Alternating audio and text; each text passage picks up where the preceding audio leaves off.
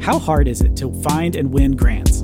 Because my view is that it's probably at least somewhat difficult and at least a little competitive. We're currently registered as a 501c4, but there are folks in my organization who are pushing to change to a 501c3 because then we can get grants. Like there's a magic grant fairy who will just shake lovely grants from the grant tree to shower us with free monies the moment our status changes. I can't help but laugh because wouldn't we all love like a magic grant fairy? There's oh. a little bit of snark in that question, don't you think? there I, is. I appreciate that. But I so appreciate it. I'm just sort of this just made me smile. So um and yes, to the person who wrote in about this, grants are incredibly competitive. Um, one, you know, one of the most challenging parts of revenue generation, in my opinion, especially these days. I mean, um, ton of work, uh, very competitive, ton of time, right? With sometimes very little return, and it takes years. I also say, like when when the rest of the organization, if the rest of the organization isn't functioning well, grants again will suffer, right? Because if you don't have um, you know, a, a, decent board or a large enough board, if you don't have a strategic plan, if you don't have a budget and process for, you know, um, dealing with operating reserves or having reserves in place, like all that stuff, there's a light that shines right on it for the for the funder. And not to mention all the hoops you got to jump through for sometimes like $2500 it's ludicrous. But anyway so i i guess i I tend to steer away. I mean, I think grants are an important part of any organization to at least consider if they're more of a kind of grant centered organization. Because some, let's be honest, there's some types of nonprofits that are positioned better for private grants. There's some that are positioned better for government grants um, just by the nature of the work they do. And there's some that probably shouldn't touch grants at all because individual donors are just you know the soft spot given where they're going. I mean so and you can diversify within your area of strength. So like one of the things that i'm going to go off on a tangent here one of the things that drives me nuts is like this whole diversification of revenue. It doesn't mean that you have to diversify by like becoming great in another area like oh grants we're going to be a 501c3 for grants. Like diversity within your strength area. So if it's individuals, then figure out how you get more and diversify your individual donor pool if that is your strength instead of trying to be all things is really difficult. And there's articles out there that have shown this to be true too. Yeah, the and the thing about grants too is that they're usually they're usually very specific to at least definitely with government grants. Government grants are always a very specific need and if you're not already in that space, if what you're doing doesn't fit perfectly within the box that you're trying to get a grant for, you're not even close. You're not going to get it. And there are very few just like general grants. Like we want to give some money to people doing things. So you have to make sure that the, you know, one if you were really considering this, if you're if this was a serious question about we really want to consider this and not how do I shoot it down, which is much easier. Um, the you would want to identify exactly which grant opportunities your mission, your organization supports. So in this case, it's a 501c4. And for those nonprofit everything listeners that um, think, you know, that one of the things that we talk about, we talk about nonprofits, we just sort of automatically default when we say True. nonprofit everything, we mean 501c3, 509a1 178, yes, right? We, sh- so we should make that. That should actually be disclosure at the beginning of our podcast. Yeah. Yeah. So, so for for those of you that aren't like, don't just memorize tax code for fun, that's that there like is, Andy, yeah, like me. So we've got the the non when we say nonprofit that to the IRS that's a very broad definition which includes everybody who is allowed to make a little bit of money like make a little bit of profit and not to have to pay federal tax on that profit so that's a that's a very broad group. So that's political action committees, that's groups that do lobbying, that's um, chambers of commerce, all kinds of other things like that. Where this this whole broad thing that says you don't have to pay federal tax on any revenue or on any on any profit.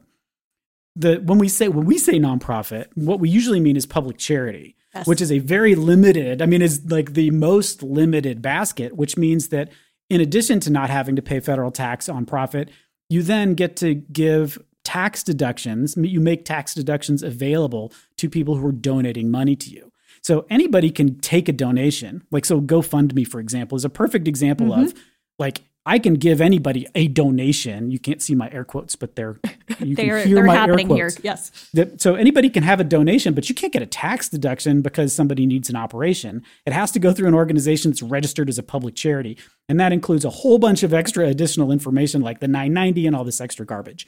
So not garbage, useful documentation. so so if you're a 501c3, if you're 501c4, which is an organization that doesn't pay tax on profit but has unlimited ability to lobby, which is why you would probably select that one. A 501c4 is usually an organization that wants to elect somebody for a particular role or wants particular tax breaks to happen in a particular district and wants to be able to spend money to convince legislators to do what they want. So that's 501c4. That is not a public charity. That is not that is I mean social good is the term that's used for 501c4, but it's really about lobbying. 501c3 is you have to have a mission that actually helps people and it has to be charitable and that charitable mission has to be educational religious or helping somebody Scientific, with basic yeah. needs right Yep. so it has to be one of these very specific Yep. baskets so you can't just convert from a 501c3 to a 501 501c4 to a c3 without doing a ton of extra work and unless you can identify very specific grants that are going to absolutely fund exactly the thing that you want to do, you're just going to, I mean, you basically, you might as well just go flush $10,000 down the toilet. And you know, the other caveat I would use there are grants available to C4s. So I guess I just would also encourage you to do maybe, you know, if if grants are part of a future strategy, which again, be super careful what you ask for and get into, but there are grants available to C4s, just like there's small business grants for private corporations, right? So there there are grants available, um, but you really want to, I think, starting with some research on that um, and really thinking long and hard. This just feels a bit like cart before the horse to me. It doesn't, yeah, doesn't feel good.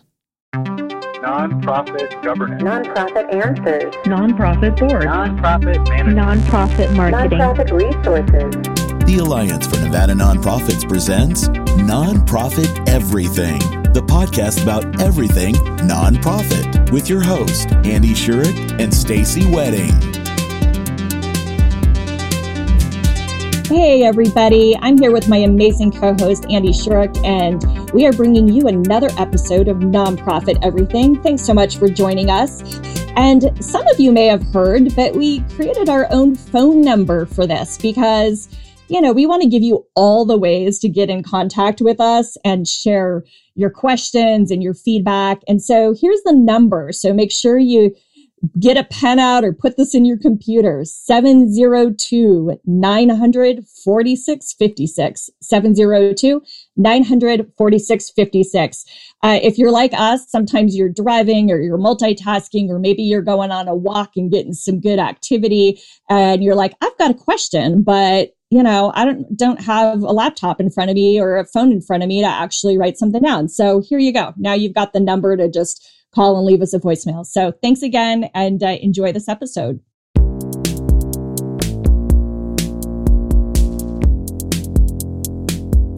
So, Stacy, I'm going to ask you this next question because, as as I was just saying, I'm really curious to find out what what you have to say about this one. I've recently noticed that one of our board members is liking and sharing social media posts that make me really uncomfortable. He's a rich white dude, so I'm not really all that surprised, but I'd like to think that at least some of our mission has rubbed off on him. Obviously, it would be career suicide to tweet back, Walter, knock it off with the All Lives Matter bull. But I'm also now having trouble taking him seriously in board meetings. Is keeping this guy on our board a danger to our organization, or should I just quietly unfollow him? Oh, I have such a heavy sigh with this, right? Oh, it's so awful. I actually think social media can be such a curse. Like people people that I liked before and then I see their social media post, I go, yeah, you're off the list, right? Um, anyway, okay, so a couple of a couple of thoughts. I actually think I'm going to get to your questions, but I'm going to take it a little bit from a larger standpoint. I think that you really need to tackle this. I don't know what your role is in the organization. I think that you would be doing your organization a disservice not to share this with the executive director or your supervisor or however your structure is. And hopefully that person then would, if it was the ED as an example, they would talk to their board chair about it. And here's why. Like, maybe people don't realize he's doing this, but I mean, the honest to God truth is that when you serve on a board and you know, there's so many, I'm assuming this board member may also occasionally share posts from your organization or you, I have no clue if this board member actually is connected online, showing like in his profile on social media that he's a board member of your organization. But we know that people can figure it out easy enough. And so, just like an employee is sort of always representing an organization outside of, you know, the actual workday, so is a board member. And so, um, I've seen a lot of organizations struggle with this, especially with some of the civic unrest and political unrest over the last few years. And so, one of the things that's starting to happen is is taking sort of if you have a social media policy for employees, actually taking that and adapting it for volunteers. Oh, it's particularly volunteers in leadership positions like board members.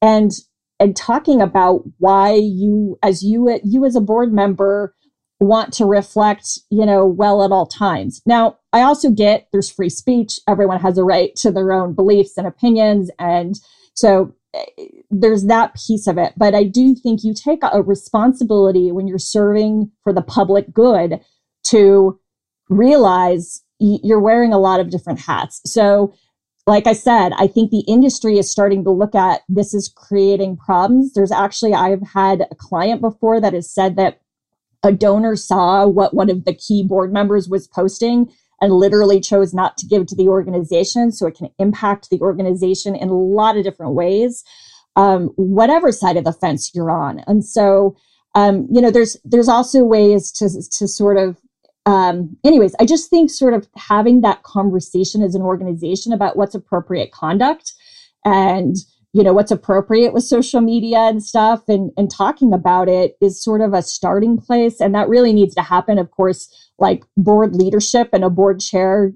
needs to bring that up in my opinion. Um, you as an employee uh, are not going to be well served to to go head to head with this board member who you can't stand. But mm. like but i also think that you have an obligation to share what you're seeing because if it's making you uncomfortable it's making other people uncomfortable.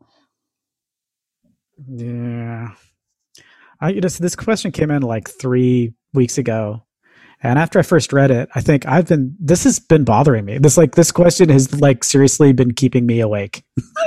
and I think about like what what on earth are you going to do? So, you know, on on one hand, like one of the things that I think is good about this, if I could come up with even just like a even like the most tangentially positive thing to take away from this is that now you know like you, if if you didn't know before about this particular board member and and his mental illness or whatever it is that's making him do this, now you know.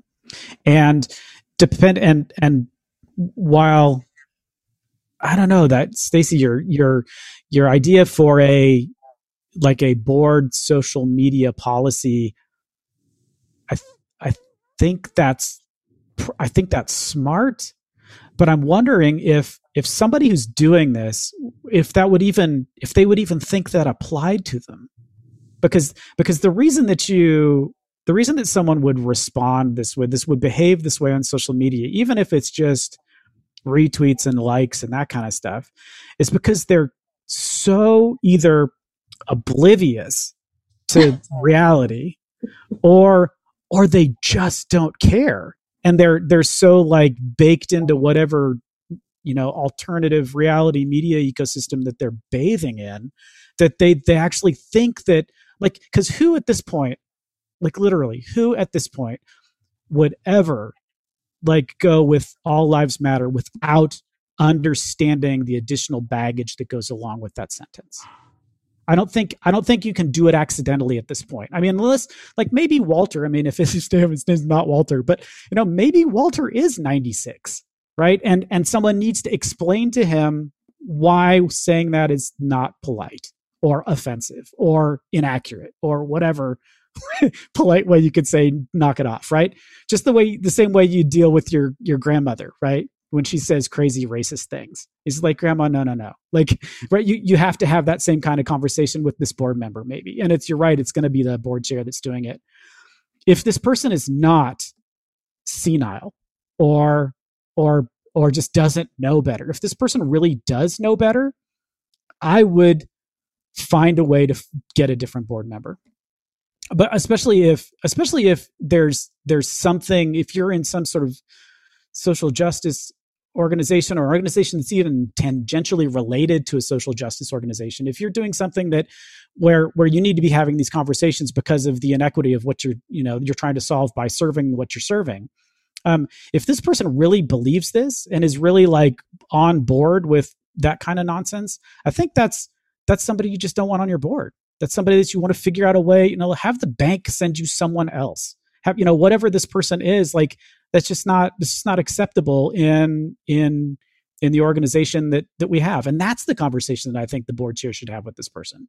And and it should be you know i you know with my my my instinct is probably the same as yours is like we need to have a policy.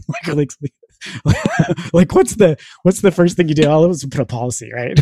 But but beyond the policy someone needs to have an honest conversation with this guy um, and say look if if if you're going to be doing this it's going to be 100% reflecting badly on our organization. Like you signing the policy probably isn't enough um, of an incentive for you to change your behavior. Because if you're doing this you're doing it intentionally and if you're doing it intentionally you're not welcome on our board.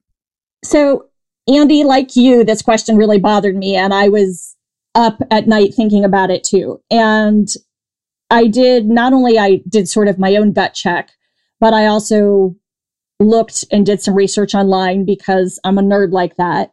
And I found some language in a policy that I do want to read because I think it's potentially something that our listeners could use. So um, a lot of, like I said, a lot of organizations are taking kind of their social media policies for employees and applying them to whatever they want to define it as to board members or to some level of volunteer that's, you know, active volunteers. And so some language to potentially use.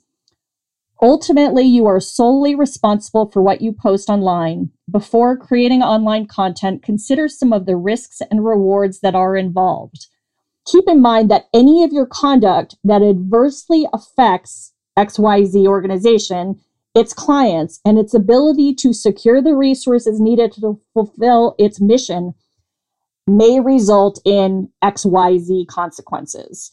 So I honestly think, though, that it's not just like a policy that no one's going to listen to. Like, I think it really stems from a conversation and also being really clear with expectations up front, because I think a lot of board members don't I don't think they even think for a, for the most part about what they're posting on social media. Maybe that's a personal view, and I don't think they they think about the repercussions of that based on their board service. So so to me, I think there's like a really healthy dialogue, especially in this day and age we're living in with social media being, you know, pretty everybody is on usually some sort of social media channel like talking about it, talking about it. So when there's a policy and you're looking to, you know, recruit new board members, talking a bit about, hey, and just so you know, we look at you. I mean, you're a representative of this organization.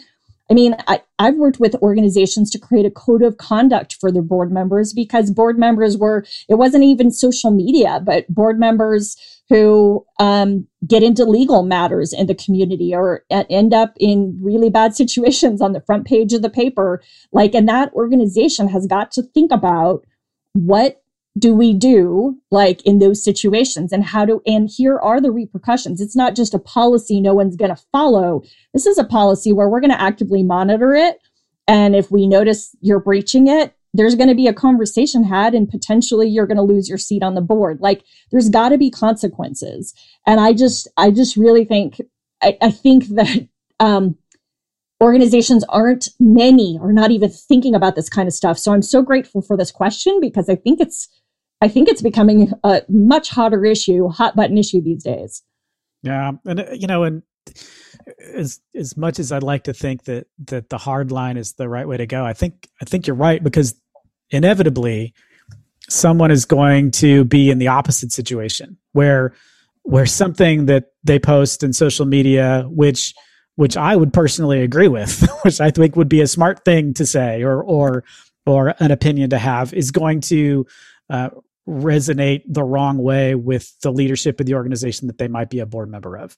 Um, so if you, you know, so you're the board member of a religious school and you said something that offended the people at the religious school, like is am I okay then with that person getting kicked off that particular board because of their their progressive views? And and and I I I think it's okay just because it's it's a t- you know that, that's okay for that to be a two-way street if the if the organization really is going to be successful they're they're going to need to have a diversity of opinion on the board anyway and it's up to the rest of the board to decide where the line is drawn for diversity of opinion Yes. so you know just because you you know you you want to have you want to have enough different voices on the board to be able to make your organization make the right decisions most of the time or to think about things that you wouldn't necessarily be thinking about.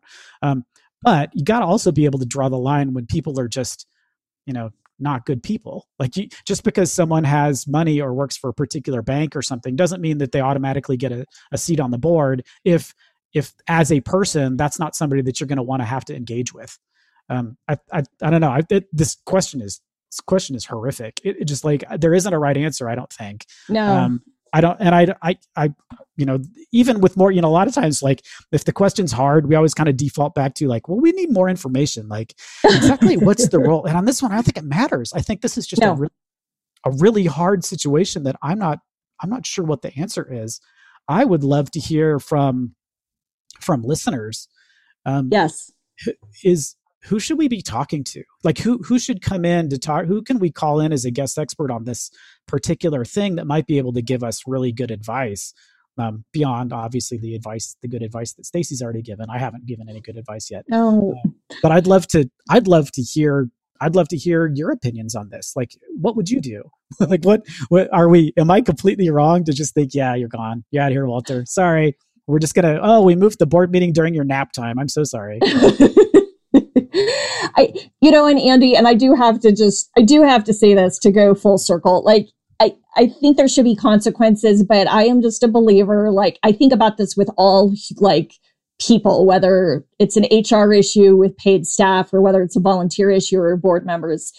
I think organizations need to be crystal clear on their expectations, what is and isn't acceptable. Sometimes we add to that list, right? When we find out new things that we didn't even think about in the first place, and that's okay. But like, I feel like there needs to be some sort of, um, I don't know, I call it a paper trail, but just philosophically saying we operate with the values that we're going to share with you, what it means to be a part of our organization and the values we operate under. And here's also what that means if that's not followed. Like, and I feel like so to just go to, um, I mean, I think it's it's really poor judgment on this person's this board member Walter's part to do this. But I also, I also think like like you said, Andy. I mean, maybe he's whatever. We don't know his background, but like maybe he's just oblivious. So like starting to have these conversations. So I definitely, I mean, the one thing I feel super confident about is not being not being quiet about this. I do think this needs to be raised because it's something that you could actually, you know, help protect your organization doing that. And and to your point about is keeping the sky on the board a danger? It could be, right? It could be a danger to the organization, its reputation, potential donors or funders or people who want to get involved. It absolutely could be. So I think that um it's imperative to kind of put it, you know, put it up the food chain and rise it up the food chain and see where it goes.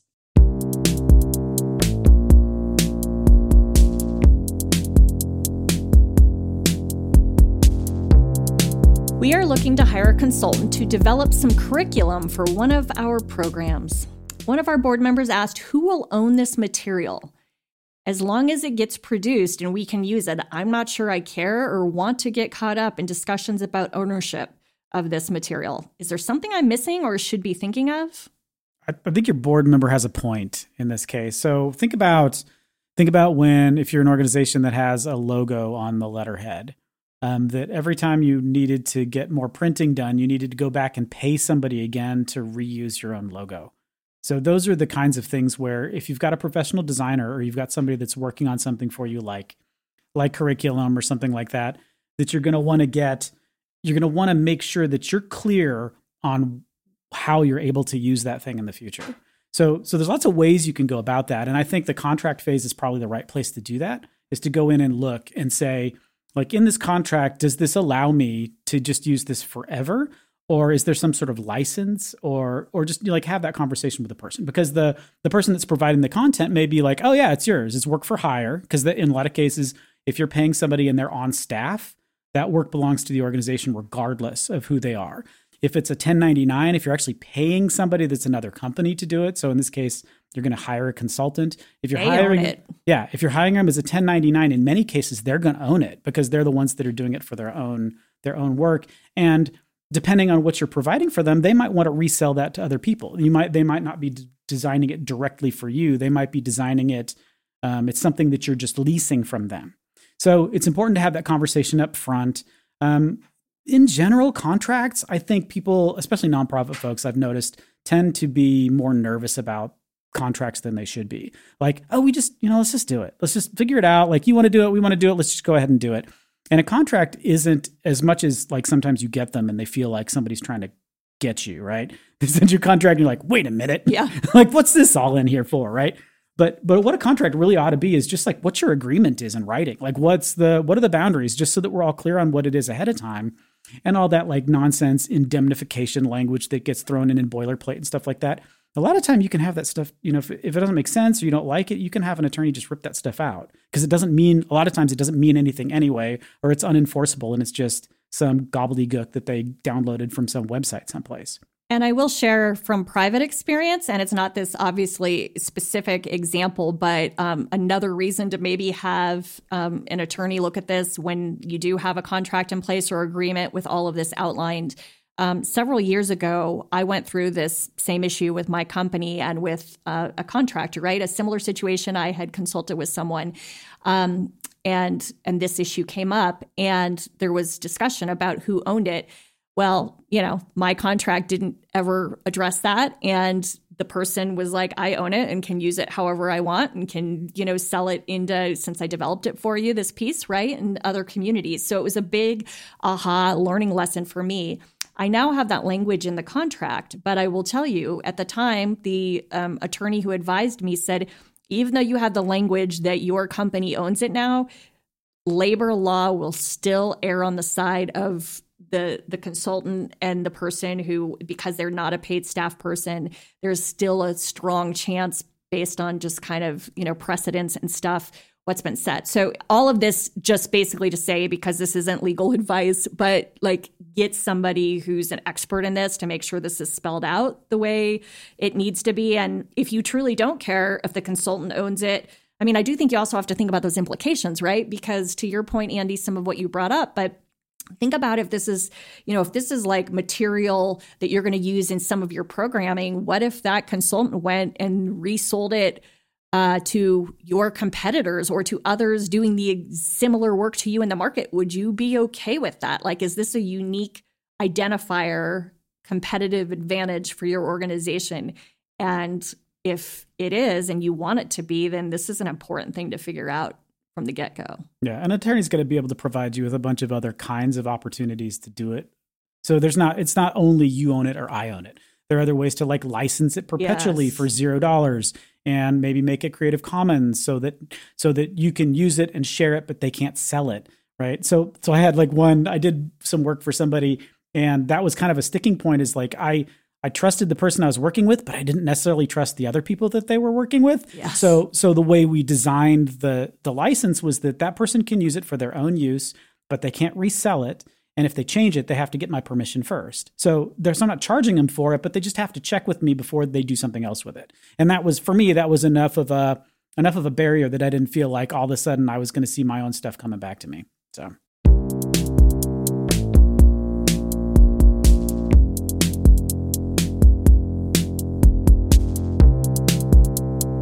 Thanks everybody for joining us for another episode of Nonprofit Everything. For Stacy, I'm Andy Shurick. Uh, Nonprofit Everything is a is a production of the Alliance for Nevada Nonprofits. Um, if you're not a member of the Alliance for Nevada Nonprofits, please consider joining. That is uh, probably one of the best ways to support the podcast is to to participate in your state association. Um, there's information on the Nonprofit Everything website about how to get involved with ANN, or you can go to the Alliance for Nevada Nonprofits.org. We'll put a link. There's always a link in the show notes. Uh, you can get directly to them there. Uh, with that, thanks again for joining us, and we will see you in a couple of weeks.